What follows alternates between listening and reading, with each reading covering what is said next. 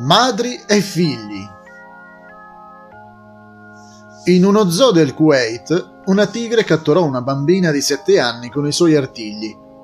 Senza perdere tempo, la madre affondò i denti nella zampa della tigre finché l'animale non lasciò sua figlia. Che potente quella madre, non è vero? Ma oggi ci concentriamo su un altro particolare legato alle madri. Nei decenni successivi alla Seconda Guerra Mondiale, l'uso di cantare le ninne nanne ai bambini diminuì drasticamente. Alla fine degli anni 70, però, gli ospedali svedesi cercarono di risuscitarlo. Infatti, fu organizzato un programma per far cantare le ninne nanne nei reparti di maternità. Il dottor John Lind del Karolinska Institute di Stoccolma spiegò che il canto della ninna nanna lega madre e figlio accelera lo sviluppo del cervello e favorisce una relazione genitore-bambino più sana. Per insegnare alle madri le ninne nanne, il dottor Lind portò dei musicisti nei reparti di maternità.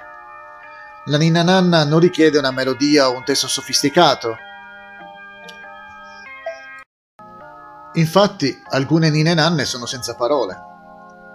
La medicina conferma che i bambini si muovono a tempo in risposta alla musica, specialmente quando sentono la voce delle madri. Inoltre, questo fa legare ancora di più le madri ai propri figli appena nati. È normale osservare un bambino che ride, gorgoglia, spalanca gli occhi e sorride. Questa pratica programmata subito dopo la nascita può diventare la base dello sviluppo del linguaggio che avverrà a distanza di alcuni mesi dalla nascita. Ma restiamo sempre in tema di ospedali. Secondo alcuni studi, gli abitanti dell'isola di Creta tendono a soffrire di disturbi cardiaci in una percentuale inferiore rispetto al resto degli abitanti della Grecia.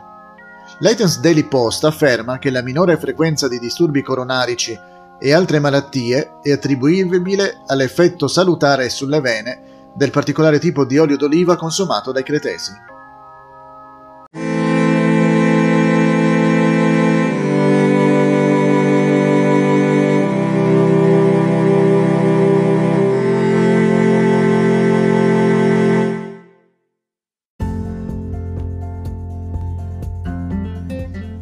Perché le persone agiscono così? Alcuni scienziati affermano che molti comportamenti umani sono del tutto naturali. Per esempio, dicono che l'aggressività è innata. Gli evoluzionisti in particolare spiegano che l'abbiamo ereditata dagli animali. Altri scienziati però non sono d'accordo. L'antropologa Ashley Montagu ha scritto Ci sono molte società che, invece di essere abituati a comportarsi in modo aggressivo, sono decisamente collaborative e non violente. Ecco alcuni esempi. I Tasadeh di Mindanao, i Toda dell'India meridionale, i Tahitiani, gli Azapi della Tanzania, gli Faruk del Pacifico, gli Yami del Pacifico occidentale, i Lapponi, gli Arapesh e i For della Nuova Guinea. Studiando tali società non aggressive, gli antropologi hanno notato che sviluppano personalità collaborative e non violente, principalmente grazie al tipo di educazione che riservano ai loro figli. Grande effetto è profuso per i bambini. Sin dall'infanzia, i bambini non entrano quasi mai in contatto con qualcuno da cui siano direttamente coccolati o portati in braccio. Aggressività e non aggressività sono tipi di comportamento che si apprendono. Ogni società fornisce modelli per ciascuna forma di comportamento preferita, modelli che rafforzano di continuo il comportamento individuale. L'America offre ai bambini i modelli più aggressivi e poi ci si chiede perché vi siano tassi così alti di violenta criminalità. Il dottor John Lind consiglia di cullare i bambini e di cantare loro delle ninne nanne perché questo accelererà lo sviluppo del cervello.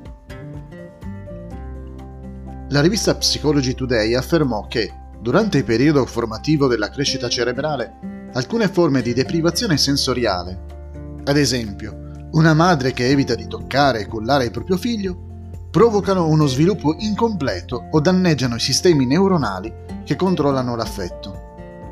Dal momento che gli stessi sistemi influenzano i centri cerebrali associati alla violenza, continua l'articolo, il bambino che ne è privato può avere difficoltà a controllare gli impulsi violenti da adulto. Nel libro The Brain, The Last Frontier, 1979, del dottor Richard Restack, si legge di esperimenti che hanno fornito prove conclusive secondo cui il sistema limbico marginale è l'area del cervello più interessata alle emozioni. Intervenendo per distruggere o stimolare quest'area, il comportamento cambia. La stimolazione elettrica può causare gioia o ira. Il cervello immaturo dipende dalla stimolazione sensoriale per una crescita normale. Quando un bambino viene cullato o coccolato, gli impulsi raggiungono il cervelletto stimolandone lo sviluppo. Questo è importante perché il cervelletto controlla il movimento e, se privato di questi impulsi piacevoli, non si forma un numero sufficiente di sinapsi nervose e lo sviluppo avviene in modo anormale. Il risultato potrebbe essere una personalità impulsiva, incontrollata e violenta.